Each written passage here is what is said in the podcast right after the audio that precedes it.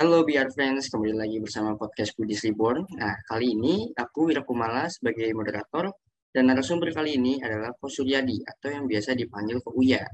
Nah, langsung aja kita sapa narasumber kita kali ini. Halo Ko Uya, apa kabar? Baik, Wira gimana kabarnya? Kalau aku sendiri baik kok. Nah, baik, sehat ya? Sehat kok. Nah, Good. Nah, boleh tahu nggak nih kok lagi sibuk apa nih sekarang-sekarang ini? Lagi sibuk apa? Ini kita malam minggu loh, Wir. Saya pacaran sama Wira, bayangin loh teman-teman. Malam minggu sibuk pacaran sama Wira. Waduh. Sibuk apa ya? Sibuk biasa Wira kerjaan uh, di ID Plus sama di, di mainan di TB Time Wira. Disibuk lagi sibuk itu aja. Sama MC di weekend. Sama sibuk ngurusin ini, ini dia jadi bapak di rumah. Oh, jadi bapak. Mm -mm. Ini anaknya lagi ditidurin sama mamanya, jadi bisa malam mingguan kita berdua. Oke, uh, nah untuk podcast kali ini topik kita itu adalah intisari dari kepemimpinan. Nah, untuk membahas topik ini, aku ada beberapa pertanyaan nih kok.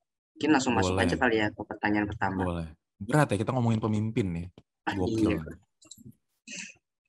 Pertanyaan pertama itu ada kenapa sih kita butuh pemimpin karena kan orang-orang bisa ngatur diri sendiri.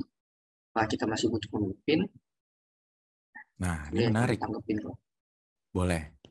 Siapa bilang orang bisa ngatur diri sendiri? Hmm. Kalau iya kan, gampangnya aja deh. Kalau kita besok mau ujian atau enggak, uh, kalau teman-teman kan ujian ya.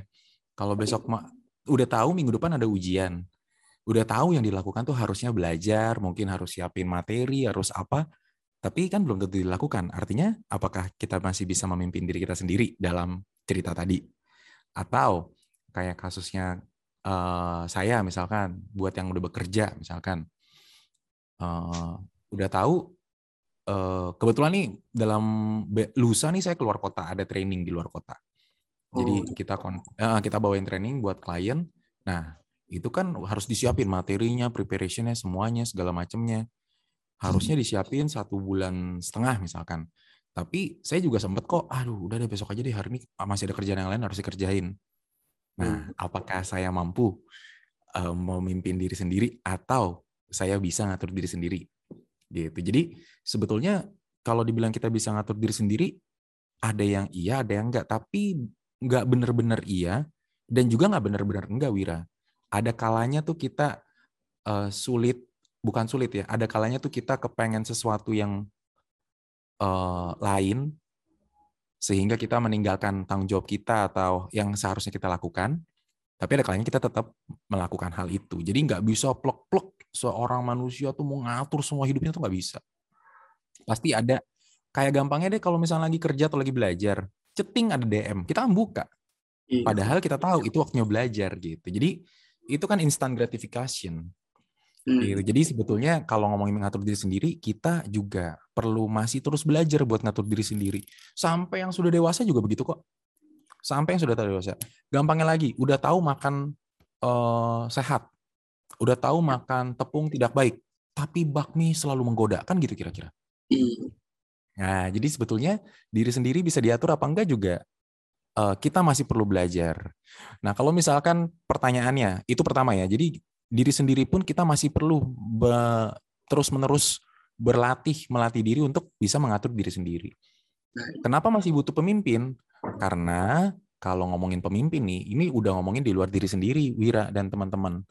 Kalau ngomongin pemimpin kan kita udah ngomongin uh, cakupan yang lebih luas lagi. Mungkin organisasi, mungkin di sekolah itu ngatur kelas, atau mungkin di kerjaan ngatur kerjaan gitu kan. Jadi yeah. sudah pasti itu butuh pemimpin. Kalau nggak ada di sebuah organisasi, organisasi itu gampangnya sekelompok orang yang punya tujuan yang sama. Dah, itu aja gampangnya.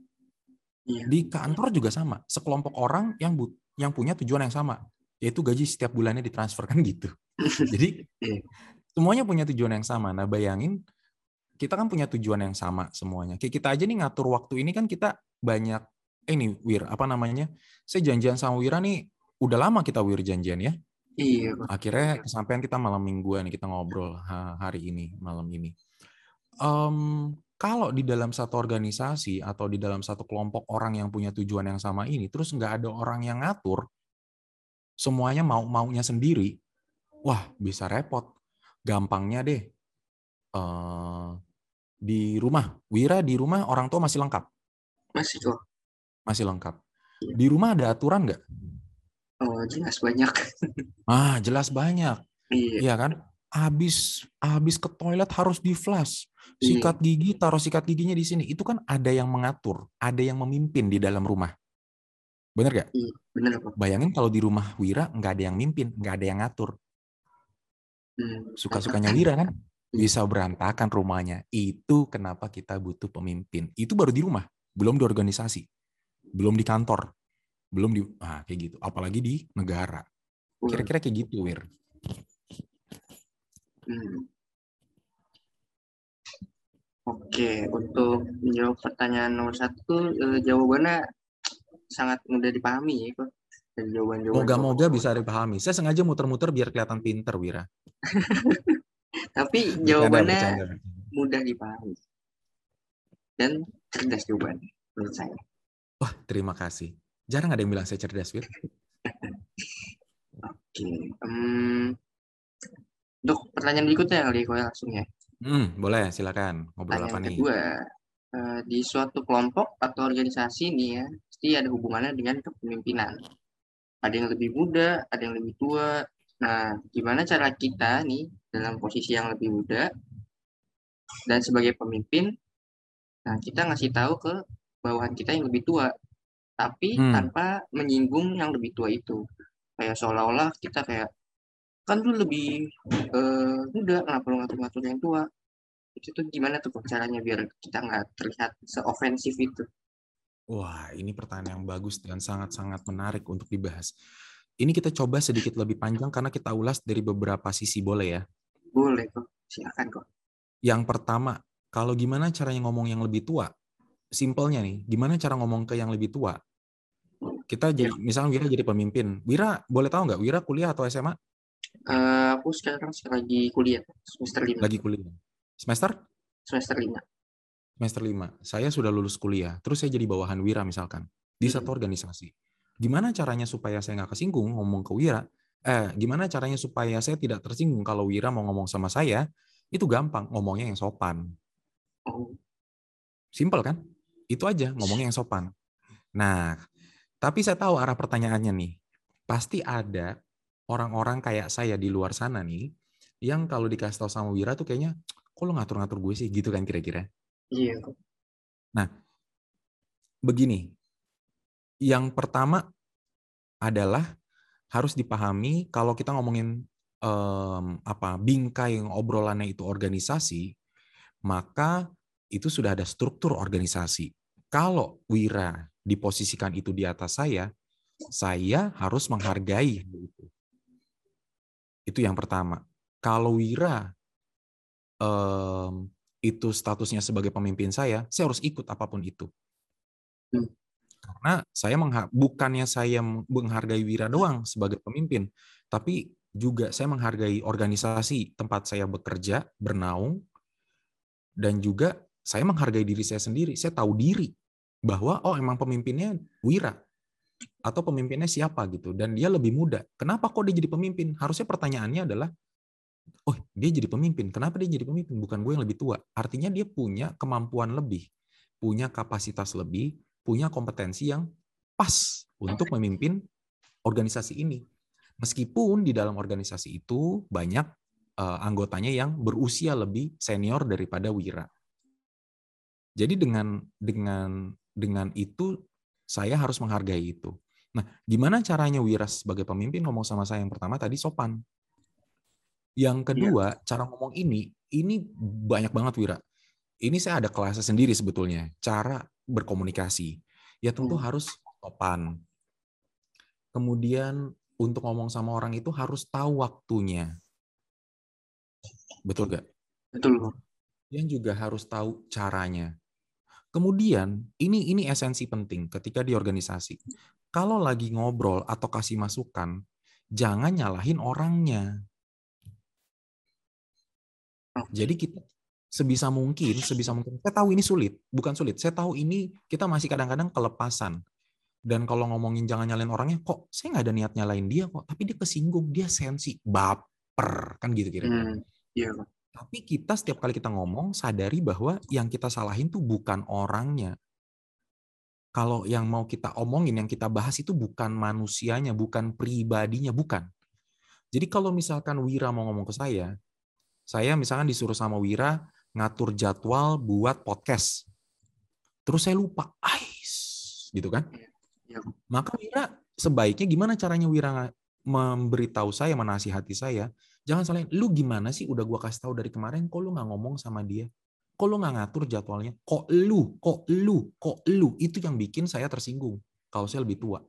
Karena hmm. saya diserang sama Wira. Tapi kalau yang dibahas cuma jadwalnya, eh jadwalnya belum ketemu. Terus gimana dong kok kalau jadwal kita belum ketemu? Oke, ya udah kok. Gimana caranya supaya bisa dapat jadwalnya?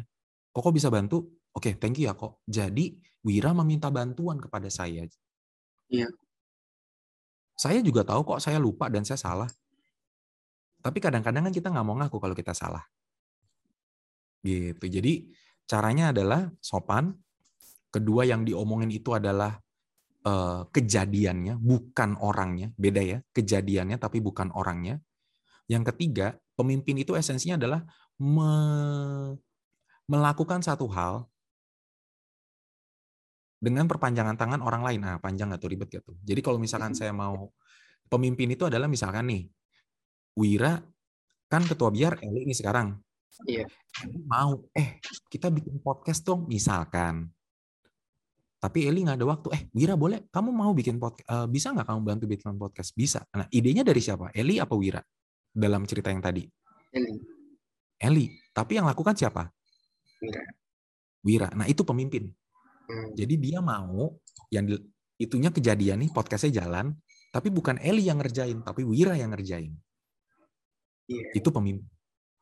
Nah, jadi Eli kalau bisa minta tolong ke Wira, itu kan akan Wira merasa, wih, kalau Wira nih, anggapan uh, aku lebih muda daripada Wira nih, Wira semester 5 kan? Aku anak kelas 3 SMA misalkan. Oh Wira, Wira kan uh, komunikasinya bagus kok. Ngobrol sama orang juga kan gampang nyambung kok. Kok Wira bisa ngatur jadwal dan juga ngurusin podcast kok. Soalnya saya kayaknya kok Wira lebih cocok nih buat ngatur podcast.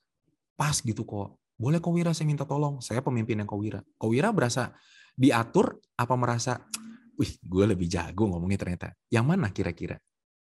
Merasa itu kok yang lebih jago dan kayak merasa oh lebih dipercaya. Merasa juga, bangga kok. kan? Yo, iya. Merasa diakui, merasa berharga. Nah itu caranya Wira. Gitu. Nah saya mau masuk ke bagian yang lebih dalam lagi terkait pertanyaan Wira yang tadi. Itu tadi ya. Jadi gimana caranya untuk ngomong secara teknis itu adalah satu yang sopan, dua bingkai yang dibahas itu adalah kejadian, yang ketiga adalah minta bantuan. Oke, itu tipsnya. Nah, sekarang kita masuk. Kita kan ini podcast Buddhist Reborn. Pasti kan semuanya juga uh, pendengarnya kebanyakan, bukan berarti nggak ada ya, tapi kebanyakan agama Buddha. Iya, Pak.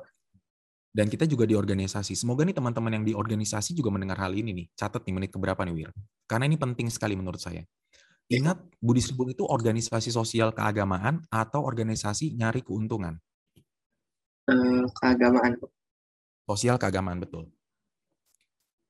Alangkah baiknya apabila ketika kita berorganisasi, di organisasi sosial, keagamaan lagi, kita juga sekalian praktek ajaran Sang Buddha, Wira. Iya. Itu yang menurut saya lebih penting dari semuanya. Memang betul harus dijalankan secara profesional. Tapi bukan berarti Sang Buddha itu nggak profesional loh semua ajarannya. Kalau misalkan bilang, wah kok kalau misalkan kita semuanya baik hati, cinta kasih, nanti kalau ada anak yang salah, nggak bisa ditegur. Eh, siapa bilang? Hmm. Murid-murid Sang Buddha, nurut kok semuanya teratur semuanya rapi, dibikin aturan ngikut. Gimana caranya?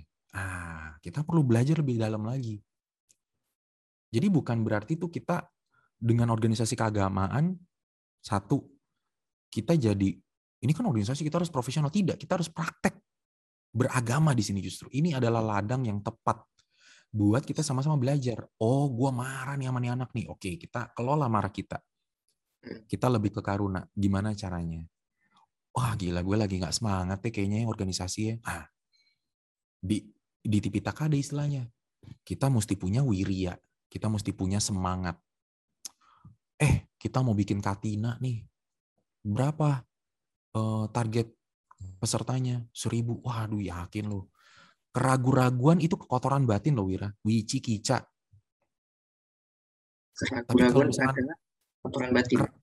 Kekotoran batin keraguan-raguan. Itu, itu pikiran buruk, ragu-ragu atas sesuatu.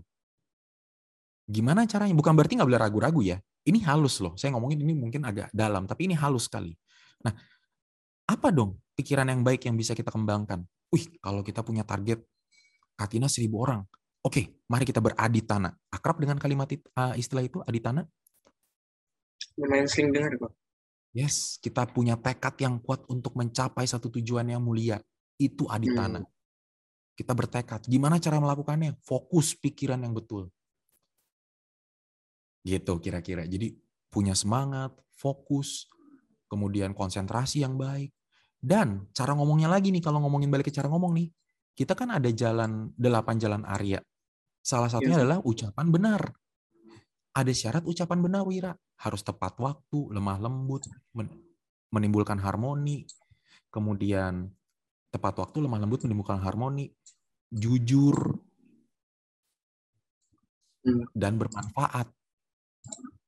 Itu aja dipraktikin udah bagus banget gitu. Jadi dalam organisasi keagamaan maka kita perlu melatih itu juga. Nah, kalau menjawab apa kaitannya dengan pertanyaan Wira tadi? Kalau ada orang yang lebih tua jadi bawahan, iya. saya bawahan ya. Jadi saya balik aja deh. Kalau ada orang yang lebih muda menjadi pemimpin kita, kita yang lebih tua juga belajar untuk menerima. Itu juga perbuatan baik. Kita belajar untuk pendengar. Kita bisa loh. Bukan berarti pemimpin itu secara organisasi strukturnya ada di atas kita ya Wira. Kalau iya. saya di bawah, tapi saya bisa memberikan ide, memberikan masukan yang ternyata seluruh organisasi, seluruh teman-teman kita itu mengikuti, itu kita udah mimpin. Bener gak? Jadi pemimpin itu bukan sebuah status, tapi itu adalah bagaimana bawaan kita sebagai manusia. Nah, kalau ada yang lebih muda di atas dan yang lebih tua itu secara struktur ada di bawah, yang lebih tua umurnya ini juga belajar untuk menerima, mengikis egonya, belajar bagaimana cara berkomunikasi. Anggaplah yang ada di atas ini adalah adiknya. Hmm. Tapi dengan di atas ini sebagai adik bukan berarti dia menjadi sombong. Dia mengayomi adiknya. Dia tahu oh adiknya kadang-kadang dia juga bisa membuat kesalahan. Gitu. Dengan kita praktek ini dari sisi ini, itu organisasi akan enak banget, Wira. Iya. Mau tua, mau muda, mau di atas, mau di bawah, kalau kita sudah punya tujuan yang sama, kalau kita sudah punya pemahaman yang sama, nilai keagak, nilai individu secara spiritual yang sama, itu jalannya akan lebih enak. Dan organisasinya pasti melesat jangan cepat sekali. Gitu. Ini agak panjang nih. Karena menurut saya ini penting dan kesempatan ini saya pakai buat itu. Organisasi keagamaan, kita ada di sana, kita praktek juga keagamaan. Nah, kalau mau praktek harus tahu juga teorinya, harus hmm. baca juga utanya, baca iya. paritanya, baca ajarannya, baru kita bisa praktek. Karena semua jawaban pertanyaan hidup manusia selama ini saya selalu temukan jawabannya di Tipitaka. Gak usah nyari jauh-jauh. Semua pertanyaan kamu, apa pun, cari di situ ada jawabannya. Sekarang sekarang ini saya kayak gitu. Belum ada pertanyaan saya yang belum ada jawab, belum pernah ketemu jawabannya. Gitu. Jadi kita belajar juga, kita praktek juga. Gitu, Wir. Oh, mantap jawaban dari oh ya, pertanyaan kedua. Jadi uh, kuncinya untuk uh, untuk berkomunikasi itu pertama sopan ya, Pak. Jadi sopan, kemudian uh, dilihat dari yang dibahas kejadiannya. Ya, itu. Yang kejadian. kejadian. Jadi kalau ada orang mecahin piring, piring pecahnya yang dibahas, bukan orang yang mecahinnya yang dibahas. Oke, sangat mudah dipahami kembali ya jawabannya. Kamu kayak komentator ya, Wir? Bagus sekali, gitu. Iya. Oke, kalau okay. lanjut ke pertanyaan berikut ya, kok. Boleh. Oke, bagaimana cara menjadi pemimpin yang bertanggung jawab? Karena banyak kasus sekarang pemimpin santai-santai, terima hasilnya aja, sedangkan anggotanya tuh susah payah tuh buat hasilkan sesuatu yang sempurna atau sesuatu yang diinginkan sama pemimpinnya. Nah, gimana nih kalau caranya? Terus Ini juga pertanyaan, yang pertanyaan yang bagus. Pertanyaan yang eh. bagus. Bagaimana cara menjadi pemimpin yang bertanggung jawab? Sebenarnya gini teman-teman. Saya paham betul ini pasti kan uh, konteksnya itu koridornya adalah kita organisasi kebanyakan anggotanya itu masih uh, duduk di masih sekolah lah, baik itu sekolah perguruan tinggi ataupun uh, apa namanya sekolah formal SD SMP SMA gitu kan ya? Iya. Gitu. Um, sebenarnya kalau saya ngeliatnya gini Wira. Gimana caranya menjadi pemimpin yang bertanggung jawab? Itu pertanyaan yang agak-agak lucu. Karena bagaimana dia bisa menjadi pemimpin kalau dia itu tidak punya sifat yang memiliki tanggung jawab? Hmm. kalau saya kan ini background psikologi ya. Iya. Background psikologi. Kalau dari sudut pandang industri psikologi ini rekrutmennya udah salah. Memilih pemimpinnya sudah salah. Oke, okay? tapi nggak masalah karena memang ini kasus yang sangat umum. Banyak hmm. kok di luar sana yang kayak begini, bener kan? Bener. Nah, kalau saya melihatnya kadang-kadang tuh bukan nggak bertanggung jawab loh, Wir. Bisa jadi dia ada prioritas lain yang lebih, yang menurut dia lebih penting. Contoh, tadi saya kan podcast, eh, teman-teman saya janjian, anggaplah tadi sama Wira itu saya janjian jam 8. Anggaplah. Terus saya tadi masuk ruangan itu 8 lewat 7 apa lewat 8 lewat 10. Jadi saya terlambat tadi janjian sama Wira. Kenapa saya terlambat? Wah, si Kouya nggak bertanggung jawab nih. Iya, betul. Karena saya punya priority yang lebih penting buat saya, yaitu saya tadi sore habis meeting, saya pulang, saya makan, eh, saya mandi, saya makan, saya nidurin anak saya dulu. Bukan nidurin sih, lebih tepatnya kita baca doa bareng dulu.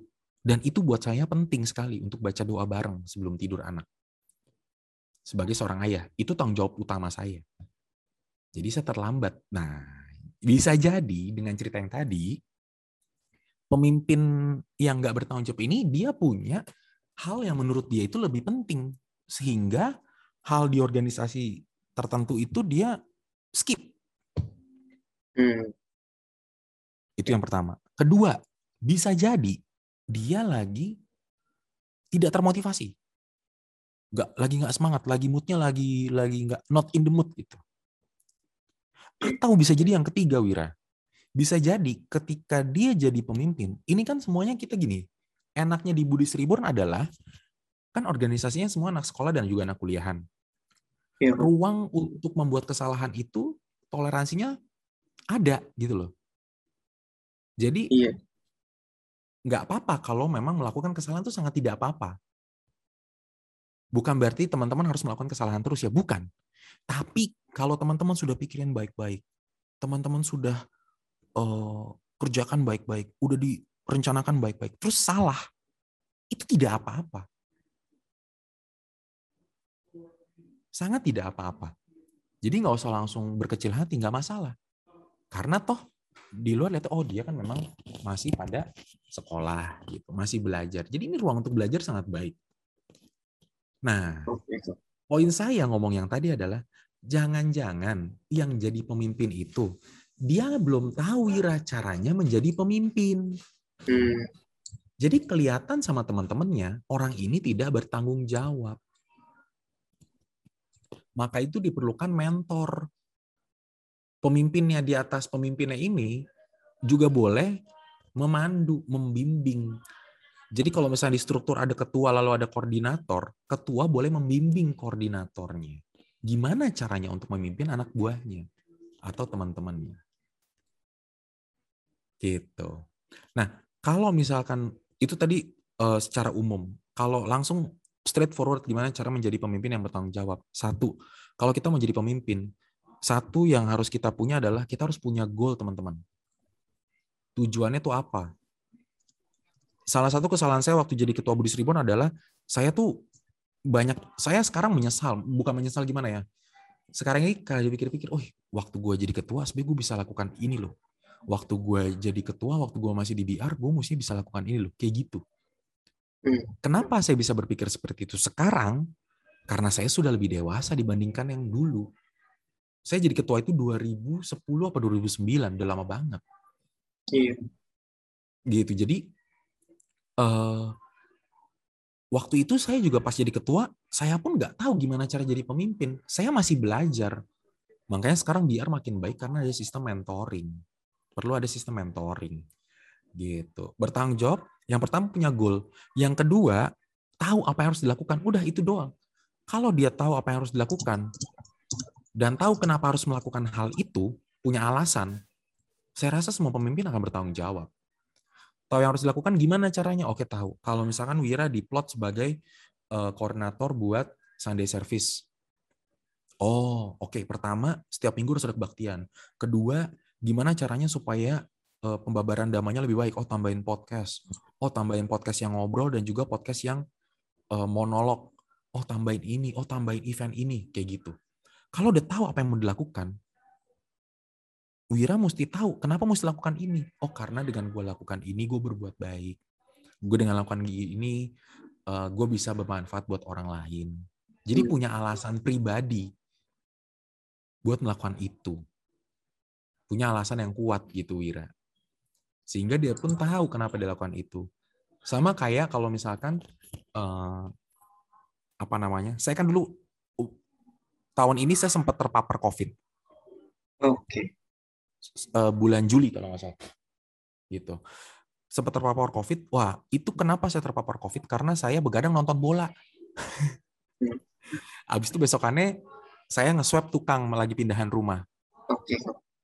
Yang kena saya doang, yang lain nggak ada yang kena. Karena imun saya lagi drop. Nah, sejak saat itu saya tahu, oh gimana cara buat menjaga imun saya. Saya lebih bertanggung jawab pada diri dan kesehatan saya. Saya tidur harus cukup minimal 6 sampai 7 jam satu hari. Saya makan lebih sehat. Saya minum banyak. Kayak gitu-gitu, Ira. Jadi saya lebih bertanggung jawab pada diri saya karena saya tahu, oh, oke, okay, saya udah pernah kena tampar. Lalu saya harus bertanggung jawab. Dan saya tahu apa yang harus saya lakukan. Gitu. Jadi dia harus tahu dulu, saya harus tahu dulu gimana cara buat hidup sehat. Kalau nggak tahu gimana caranya? Saya pikir roti sehat. Kan pandangan salah, pandangan keliru kan? Iya. Pengertian salah. Jadi harus punya uh, paling nggak yang benar dulu. Dan caranya gimana? Ya belajar teman-teman. Cari tahu, belajar, berlatih. Sang Buddha aja tuh suruh kita melatih diri loh. Lima sila yang begitu sebetulnya tidak sulit, mudah malah.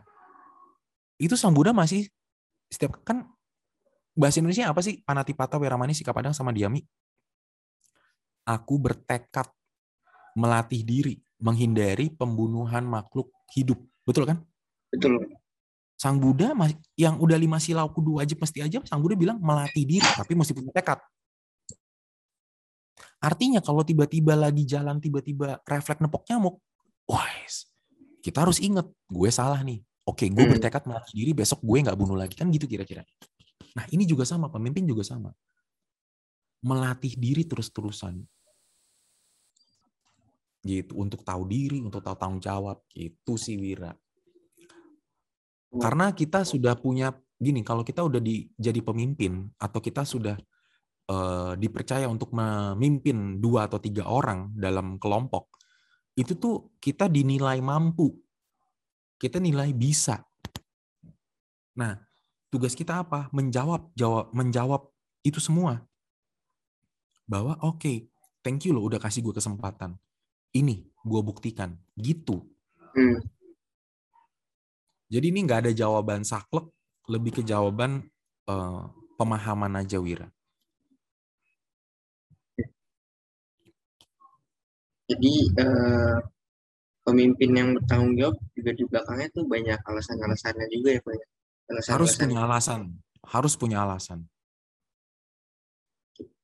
Terus uh, kami juga harus punya goal juga. Iya, harus tahu apa yang akan harus dia harus tahu job desk-nya tuh apa. Intinya tuh itu. Bayangin kalau misalkan di BR semuanya Eli yang kerjain. Hmm. Kalau nggak besok dia kurus krempeng tuh. Podcast iya. Eli. Mimpin kebaktian Eli. Nyari ceramah Eli. Nyari dana Eli. Wah, Eli resign besok. Wira, kesian dia. Iya. Gitu. Jadi harus tahu apa yang dilakukan. Jadi yang kerjaan Eli apa? Eli nggak ngapa-ngapain dong. Enggak. Justru Eli mengkoordinir semuanya. Gitu. Pemimpin tuh sebetulnya kadang-kadang apalagi kalau makin tinggi ya, kerjaan remeh-temehnya tuh makin sedikit, Wira. Iya, Pak. Kamu bayangin aja kalau misalnya sekarang Presiden Jokowi itu masih ngurusin uh, apa namanya? Masih ngurusin banjir di Jakarta doang. Wah, yang di Papua nggak keurus sama dia. Iya. Gitu. Atau sama kayak pelatih bola Wira. Wira suka nonton bola apa basket? Uh, dua-duanya, Pak. Dua-duanya. Iya. Klub favorit apa? Kalau bola MU, kalau basket SW. Wih, oke. SW itu apa sih sangat Golden State Warrior. Oh, Golden State Warrior. Oke, oke, iya. oke. Itu Stephen Curry bukan sih? Yes. Yo, nah kalau kalau kalau Wira suka olahraga cocok nih. Saya tanya deh Wir. Ya. MU si Solskjaer kalau ngomongin Solskjaer kan pada BT yang ngeliat Solskjaer ya. Saya mau tanya Sir Alex Ferguson aja deh. Wira udah suka belum? Suka. SAF kan? Iya. Saya mau nanya deh. Kira-kira kalau pas lagi bertanding bola, Sir Alexnya duduk di pinggir lapangan ngeliatin apa ikutan main? Duduk ngeliatin di pinggir lapangan. Duduk ngeliatin. Pertanyaan saya, dia bertanggung jawab gak? Lah, musik kan lu yang bertanggung jawab, lu yang ngegolin lah. Gitu nggak? Hmm. Enggak kan? Enggak. Karena tanggung jawab dia beda. Pemimpin pun tanggung jawabnya beda sama staff. Itu yang pertama. Yang kedua, tahu nggak Wir? Kalau lagi training uh, latihan rutin MU nih, iya, menurut Wira, Sir Alex Ferguson yang latih semuanya apa enggak? Uh, enggak Punya training coach masing-masing kan? Iya. Ada goalkeeper coach, ada defender coach, ada midfielder coach, ada attacker coach, betul nggak? Ada tactical betul. coach, ada fisioterapis, ada medical, benar nggak? Benar. Ada lagi Sir Alex itu ngapain dia pas lagi itu? Dia cuma nerima report. Kelihatannya nggak kerja. Bertanggung jawab gak dia? Bertanggung Bertanggung jawab. Padahal kerjanya nerima report. Dia menganalisa. Jadi kerjaannya beda, Wir. Hmm tugas itu memotivasi, main manajemen, coaching gitu. Kebayang ya? Kebayang. Gitu. Carlos Queiroz kan asisten dia dulu. Yes. Jadi si manajer ini kan punya asisten manajer. Iya kan? Iya kok. Dia juga belum tentu, meskipun dia udah ngikutin, dia belajar sama Sir Alex. Tapi dia nggak serta-merta jadi pelatih MU, karena dia perlu belajar lagi.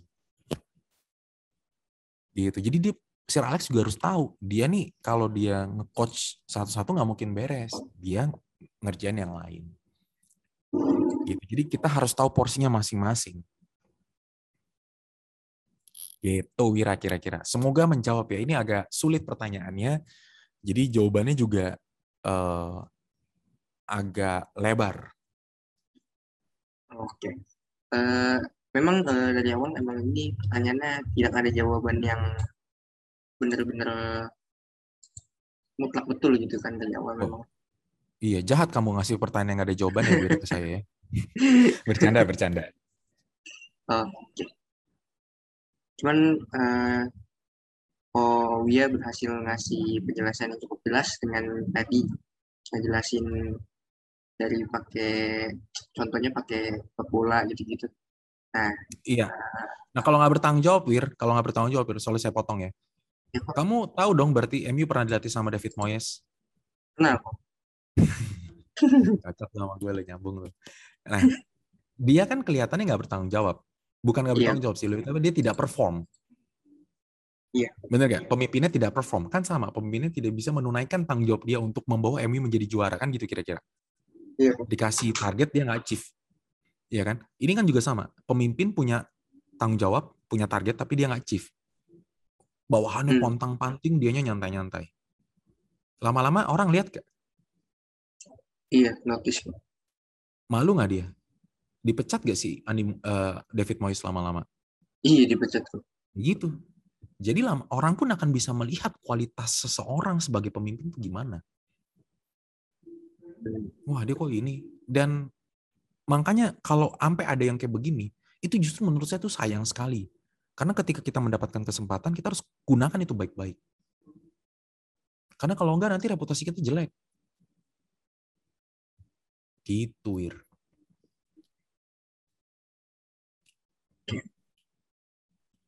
Cukup udah dipahami ya kok jawabannya tadi.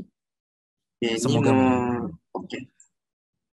Uh, eh, ada yang mau dibahas lagi nggak dari nomor uh, pertanyaan barusan atau udah lah Wir kayaknya udah terlalu banyak udah cukup lah Wir saya jadi nggak enak nih oke lanjut ke pertanyaan terakhir nih kok boleh apa yang dibutuhkan oleh seorang pemimpin untuk membuat anggotanya lebih semangat dalam mengerjakan proyek khususnya di era pandemi ini kayak sekarang.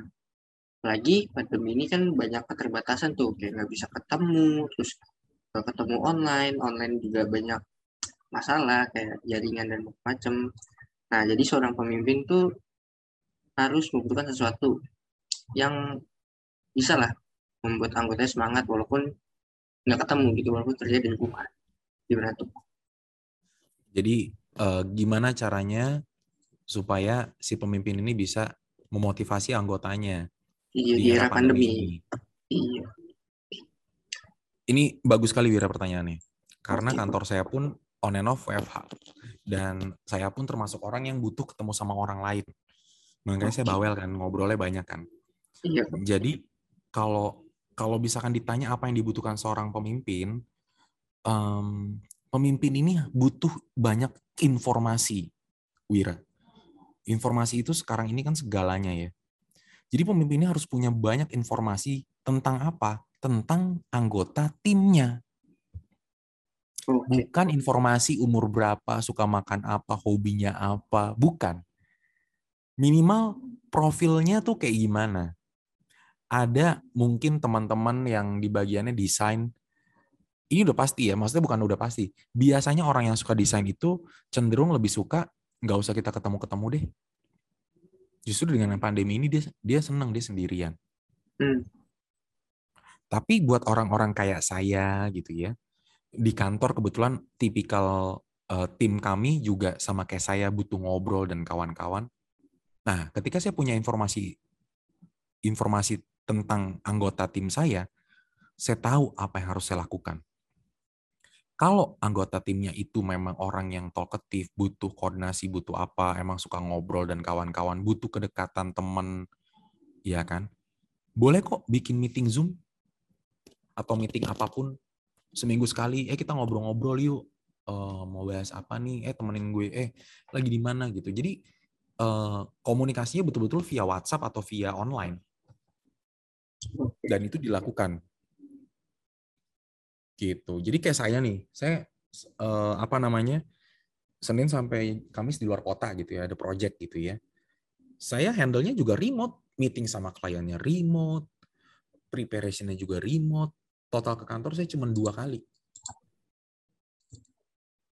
hmm. ya sisanya bukannya nggak ke kantor sisanya mungkin uh, ada tim kita bagi-bagi kerjaan, ada yang harus bikin materi, ada yang harus ke percetakan, ada yang harus ke mana gitu. Tapi gimana buat memaintain dia itu? Ya karena saya tahu anggota tim saya ini sukanya ngobrol, saya teleponan sama dia, nanya update gimana. Saya nge-zoom, saya WA call, saya telepon biasa, kayak gitu-gitu, Wir. Nah, sebaliknya kalau emang orangnya itu uh, lebih lebih suka nggak suka ngobrol, ya udah sesekali aja update kerjaan tapi penting untuk bikin meeting rutin. Untuk ketemuan rutin. Karena kalau kita ngobrol, jadi kita tahu. Kadang-kadang, Wir, kalau lagi kayak begini, misalkan nih kita chattingan deh tadi deh. Iya Apa namanya, kita janjian gitu ya. Mungkin aja Wir, wah si Kouya nih dicari waktunya susah banget gitu ya. Padahal kalau kita teleponan dan kita ngobrol langsung, eh Wir, sorry Wir, gue jam 4 nih ada meeting. Besok saya harus packing. Saya harus hmm. final prepare, saya harus rehearse segala macem. Nanti malam coba bentar ya Wir ya. Saya balasnya kan lama. Itu yeah. saya iya. lagi mikir. Oke, lebih baik hari ini oh, Oke, bisa aman deh malam ini. Saya ngatur waktu saya dulu, saya kira-kira dulu. Oke, ntar pulang, tek tek tek beli makanan buat makan di rumah. Habis itu mandi, beberes, tidur. Oke, bisa lah Wir jam 8. Makanya saya bilang jam 8 lewat-lewat dikit. Iya.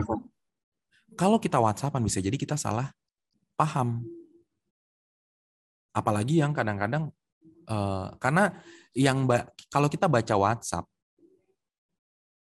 kita membaca chat itu berdasarkan isi hati kita saat itu, Wir.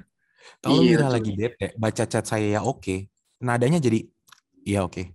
Tapi kalau Wira lagi happy, ya oke okay, gitu bacanya. Kebayang nggak? Iya, bayang, bayang. Padahal belum tentu saya ngomongnya tuh kayak begitu niatnya. Tapi Wira bacanya gimana? Nah makanya penting buat tetap tatap layar untuk tetap tanya kabar. Karena di sini kan yang penting Wira kalau lagi pandemi gini ya, kita tuh butuh sentuhan humanis atau manusianya. Ditanya gimana kabarnya, nyokap sehat gak, lu kuliah gimana, ada sulit. Gak bahasa-basi gitu tuh indah kalau lagi kayak begini. Itu menunjukkan iya. perhatian. Gitu. Jadi pemimpin yang dibutuhkan satu adalah perlu informasi, kedua dan juga perlu care sama anggotanya. Lama-lama anggota juga akan care balik kok sama dia.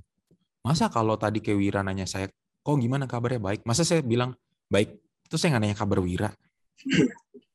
iya kan? Kalau ya. kamu gimana? Kan gitu kira-kira. Jadi satu, mesti butuh banyak informasi tentang anggota timnya. Kedua, lebih care. Karena kita kadang-kadang Wir, contoh deh. Wira di BR punya teman baik gak? Aku Pepin. Pepin. Iya. Uh, anggapannya saya sama Pepin ya. Wira lebih lebih lebih seneng dimintain tolong sama Pepin sama sama saya. Jujur aja deh nggak apa-apa. Pepin. Pepin. Kita iya. kan baru kenal nih. Iya. Wira kalau diminta tolong Pepin, kemungkinan buat menolak sama kemungkinan buat menerima berapa berapa persen? Berapa persen kemungkinan Wira buat nolak kalau Pepin minta tolong? 20. 20. 80 persennya menerima. Menerima. Itu poinnya. Karena hmm. Wira punya hubungan yang baik sama Pepin. Gitu. Cara punya hubungan yang baik gimana? Kalau emang kita masih baru-baru, ya nunjukin perhatian kita. Praktek yang kayak tadi uh, pembahasan kedua, praktek agamanya kita jalanin. Cinta hmm. kasihnya, belas kasihannya, muditanya, perhatiannya, compassion ya gitu-gitunya Wir. Gitu. Jadi kan lebih lebih Wira juga lebih semangat. Ya kan? Kalau ya. saya sama Wira saya teman Wira baru ujuk-ujuk nggak pernah nanya kabar nggak pernah apa sekali yang WhatsApp itu cuman WhatsApp minta nanya kerjaan gimana udah di upload belum podcastnya. Kan Wira lama-lama ya kerjain sih kerjain tapi kan ya lebih enak mana kalau yang minta tolong tuh Pepin yang udah teman deket? Pepin. Iya. Gitu kira-kira Wir